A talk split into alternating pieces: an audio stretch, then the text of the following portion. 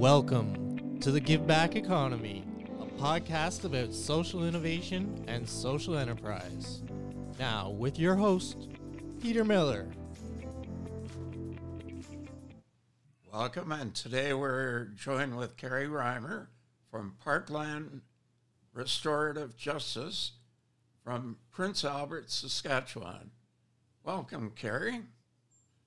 Thank you, Peter. It's my pleasure to be here and an honor to be asked to be on your show.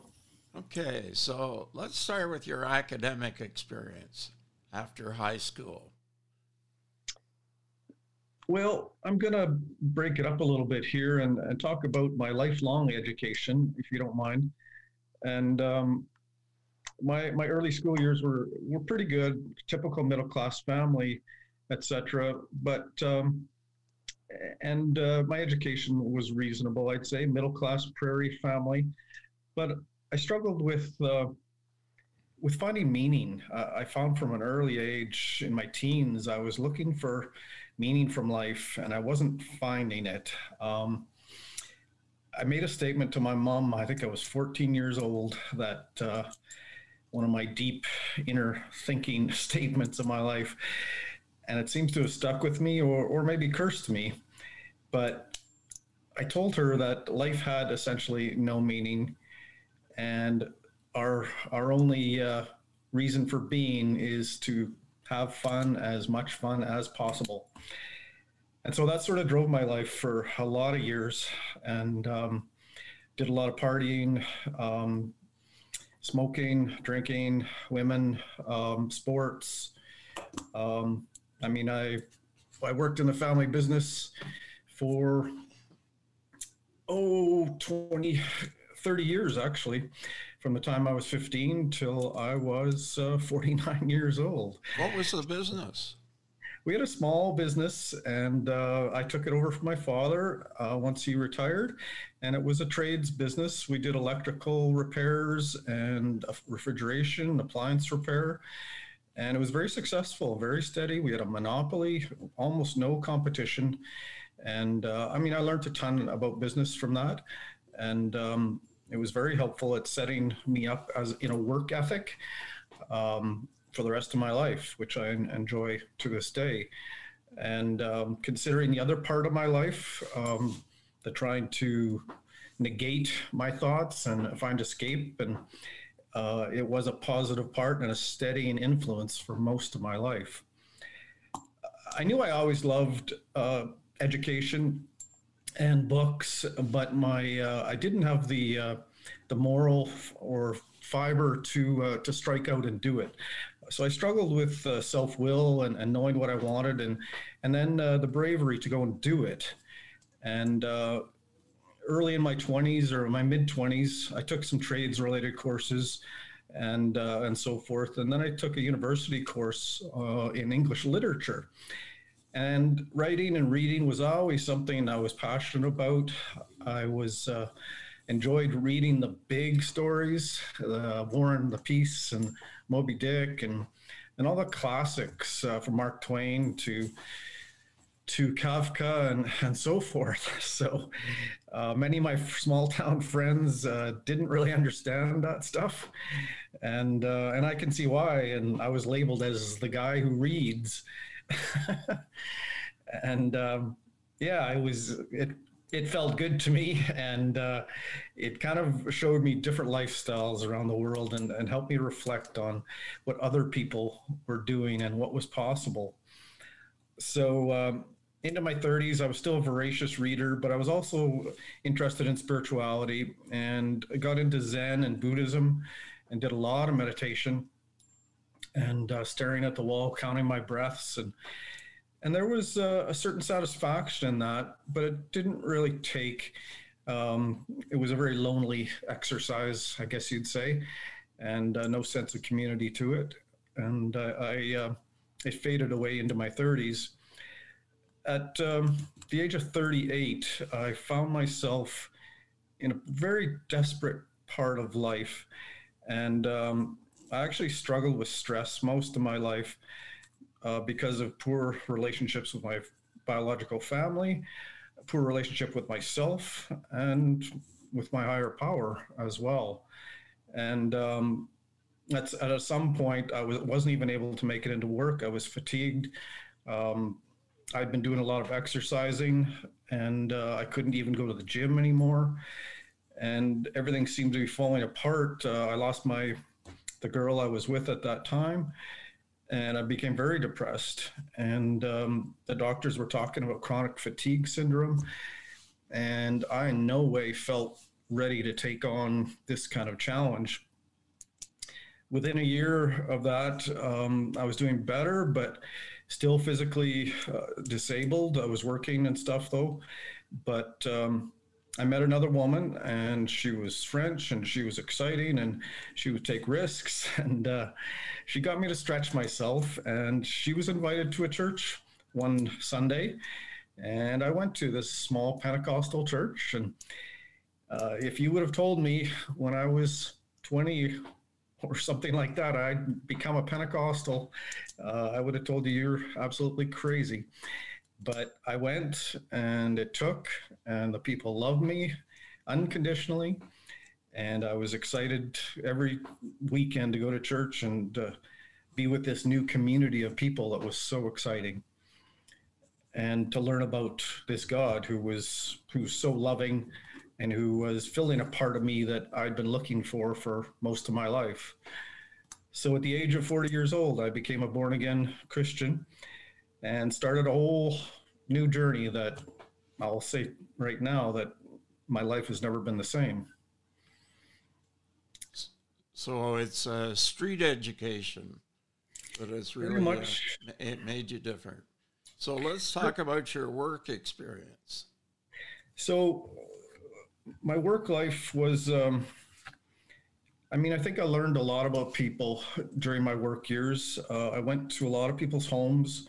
I was in them um, for a couple hours at a time working on their appliances or their electrical issues. And i found the part that excited me most wasn't the business side unfortunately. It wasn't um, the uh, the actual mechanics it was when i got to meet with the people and sit with them and listen to their problems listen to their victories and successes and and share a bit of my own as well. And that was a reflection to me of the path i would go on after this. And um, and it wasn't so much the business that i was concerned about. I was concerned about my spiritual journey which then morphed into concern with other people's spiritual and emotional journeys. So after coming to faith at 40, I uh, I continued with my business life and made a good living. And um, but by the time age I was 49, I was just so restless. My little small town had just continued to to get smaller, and I was just so restless to live life. And unfortunately, a good friend of mine, one of my core friends of six or seven of us that that hung out our whole lives. Um, he was the most lively one, the most life giving, the most energetic, uh, physically and emotionally. And he caught cancer and uh, passed away shortly after at the age of 49. And that actually ended up being a motivation for me. Um, it gave my head a shake that if I wanted to, to find something that really stirred me up, that to get out of the complacency that I felt I was still living in, even after I came to faith, that I was still doing stuff that I wasn't really passionate about. And this time is short. I mean, I'm 49. I've been doing stuff that is not my passion for so long. It's time to go. and this uh, friend of mine passing away was a huge part of that. And so I registered, I put my business up for sale. It did not sell. We, um, a very specialized business in a small community. No one else really wanted to take it on. So uh, I sold the assets, had a little nest egg, uh, packed up my little house, rented it out in Virden, and moved to Saskatoon. I registered for school at uh, a small Bible college in Saskatoon and fled my little town and uh, just had a great time. The, the school college experience, a four year bachelor's degree was an amazing experience. Um, even though I was sitting around with a bunch of 20 year olds most of the time, uh, kids fresh off the farm, some of them. Um, I probably brought a little cynicism, a little sarcasm to their lives, but um, it was a great experience. Um, going physically to the school and being in class was what I wanted. Um, it's how I learned best in the community of the classroom, and um, and it was good. It was. Um, I'll, I'll, never. Uh, I'll never regret that that risk. Uh, it wasn't cheap for me, but um, but as far as living a short life here with looking for meaning, it's going to stick with me for the rest of my life. And uh, after I finished that, actually, I took some more courses in uh, counseling and uh, started my master's in counseling, which was very much what I felt the direction I was going with is to to be with people, to listen to them, to be present for them, to bring God to them in that moment, and uh, to bring hope and healing to people's lives. And that has driven me now for the last few years as I um, go into nonprofit work. I've worked for uh, an inner city Saskatoon street ministry in Saskatoon, and um, that helps street people. And in Saskatoon, that's a large percentage is Indigenous. And uh, then I moved on to uh,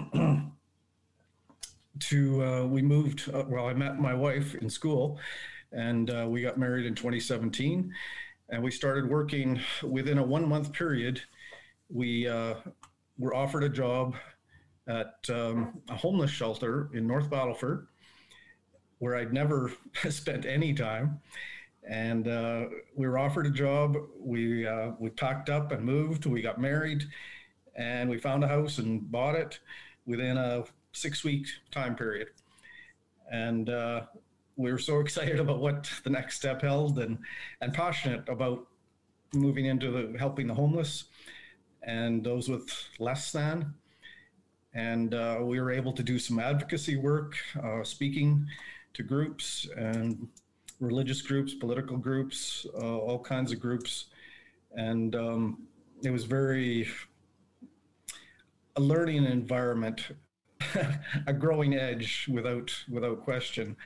Working with the homeless in a small shelter, you basically do everything.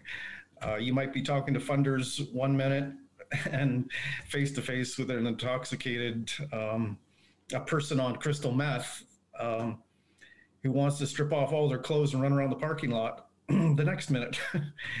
and so uh, it was quite an environment, a huge learning curve.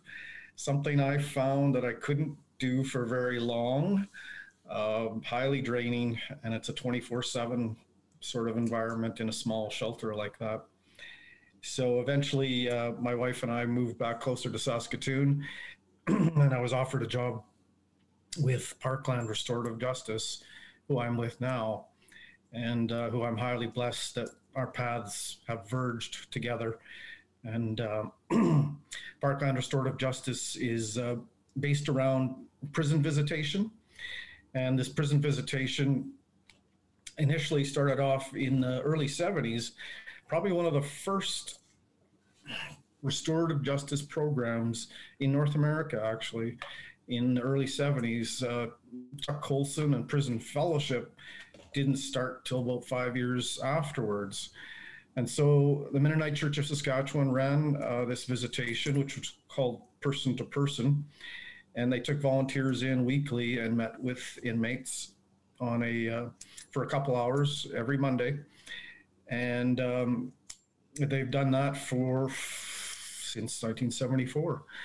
In 2014, the uh, organization was named and incorporated as a private organization, Parkland Restorative Justice, in order to greater access more diverse funding sources as well as volunteers, leaders, and staff outside of just the Mennonite Church of Saskatchewan. And so now we have funders in the Catholic Church, in the United Church. Um, part of my vision and, and growth, uh, considering my background, uh, I worked in fund development and communications at, in Saskatoon for a brief period. And um, I wanted to break in to first of all, more advocacy for the need of the isolation in the prisons, uh, the, the men who struggle in there, especially during COVID, um, to speak to groups, to speak to business groups, to speak to uh, other foundations, to, to let them know the need here, uh, and to kind of move to balance our funding base into more um, secular options.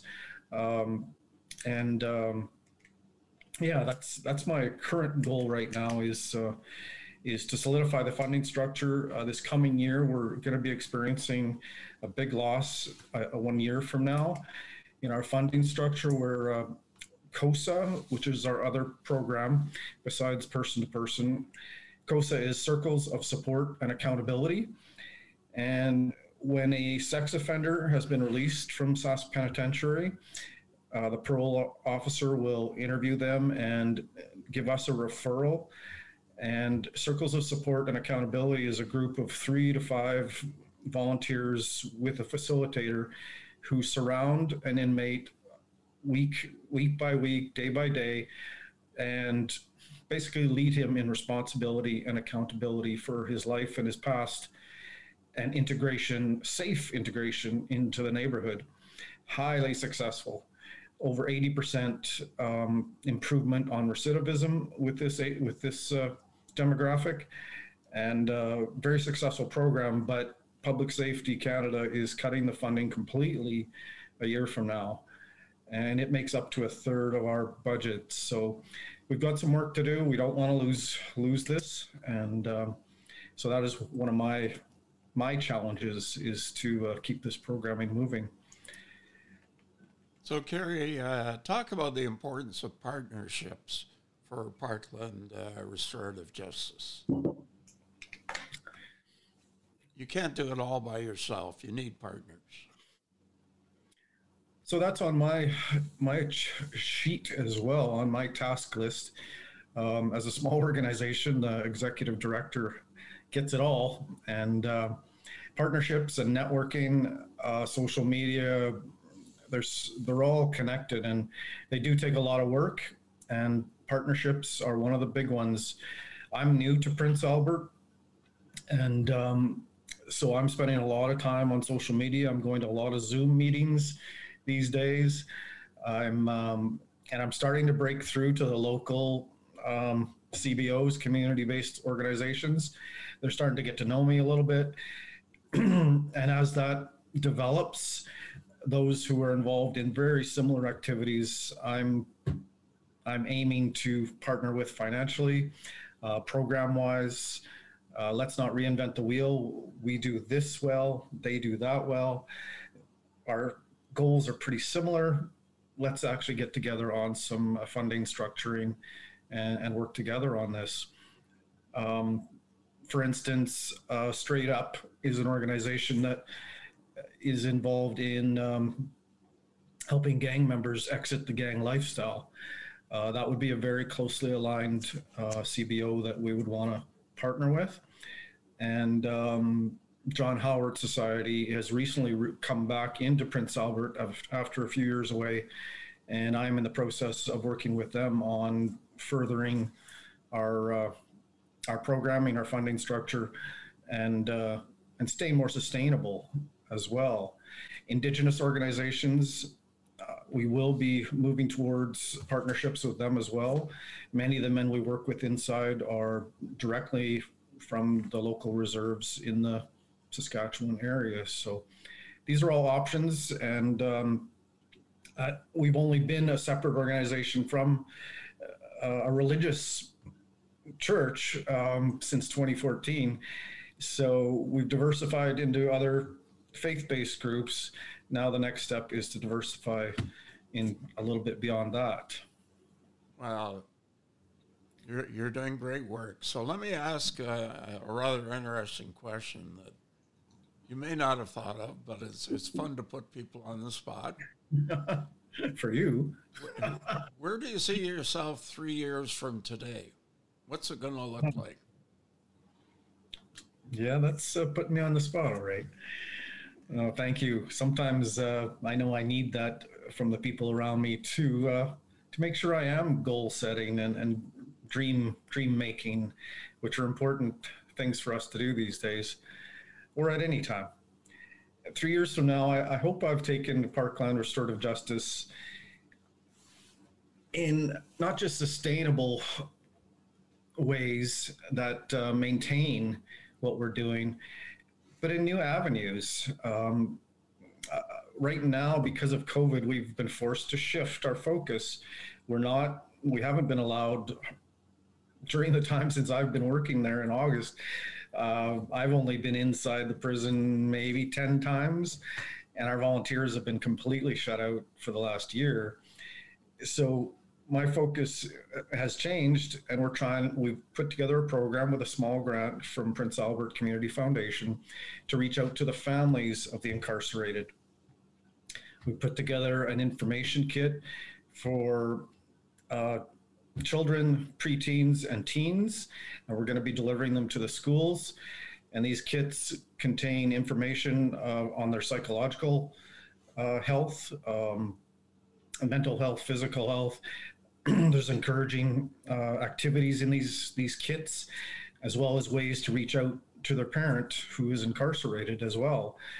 And so that is on the ground happening as we speak. So we're trying to shift with the COVID complications and the way it's attacked our programs. So in the next three years, I would hope to continue to take those learning lessons, keep them active, not just shed them, but keep them active and and grow into more even. Um, the Dad Hero program was one that we had done before, but COVID shut it down completely.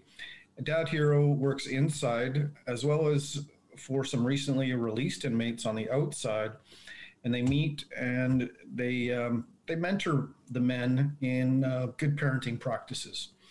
And there is a lesson plan and everything, but a lot of it is relationship based and uh, I'm looking forward to that ramping up again. And and um, particular, I want to learn from John Howard Society. I, I see how they've grown so much uh, over the years, and how diverse they are. And with my background in homelessness and interest in mental health and wellness and, and addictions, uh, I'm passionate about all these things. I find they're just all coming together. Um, and I'm hoping in this short time span, three years or five years, that um, that we can grow into those. I'm bringing them to the table at Parkland Restorative Justice. Um, here's what I'm bringing, Parkland. let's make it part of our programming and uh, and keep growing. Okay, that's great. So, uh, how do people reach your organization if they want to get in contact? So, for example, let's say that I'm in Montreal, Quebec, and I'd like to start the same kind of operation in Quebec. Have you thought about replicating what you're doing in other communities? Yes. Um, there have been person to person groups, um, some of them in different names across the country. Uh, BC has M2 W2, uh, which is man to man, woman to woman. And um, it's just a style of visitation. And it's kind of a sister program to person to person prison visitation. And so M2W2 in Vancouver, BC, if you Googled that, you would see their, their programming. Um, I believe that they are under a faith based organization as well. I believe the Catholics are uh, the founders of them. Uh, P2P has existed in Alberta and elsewhere, but if anyone is interested, uh, please look up our website, uh, parklandrestorativejustice.com, and uh, and I'd be happy to talk to you. As I said, the COSA organization in the next year is probably going to be transitioning out. Uh, we're praying for a miracle that somehow it it can find funding, but um, what, about, what, about the province, though? Wouldn't they be uh, looking to help you expand even within the province? Conversations have been had. Um, they they know about us. I mean, we're not. It's not just Parkland Restorative Justice. There's Micah Mission that does the exact same thing in Saskatoon. And there's COSA South Saskatchewan out of Regina that currently has 13 or 15 circles of these surrounding 15 inmates who are sex offenders. So we have we cover the province in a loose sort of manner, um, but I don't know specifically about the province and what they've said to us. Um, I mean, COVID is a challenge. A, a, lot of money will have been shifted around, um, but I want to remain positive and creative funding structures. We're, we're going to be putting our heads together with these other sister organizations.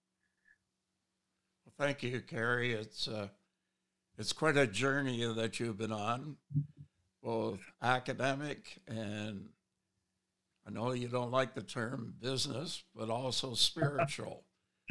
so it's a combination of all three, and you've achieved a great deal of success. So thank you for joining us today. Such an honor, Peter. Thank you. Um, yeah, I'm not adverse to the business part because I see the advantages it's brought to me, um, especially in this current role as ED executive director of, of Parkland. So uh, there's lots of good good things to that.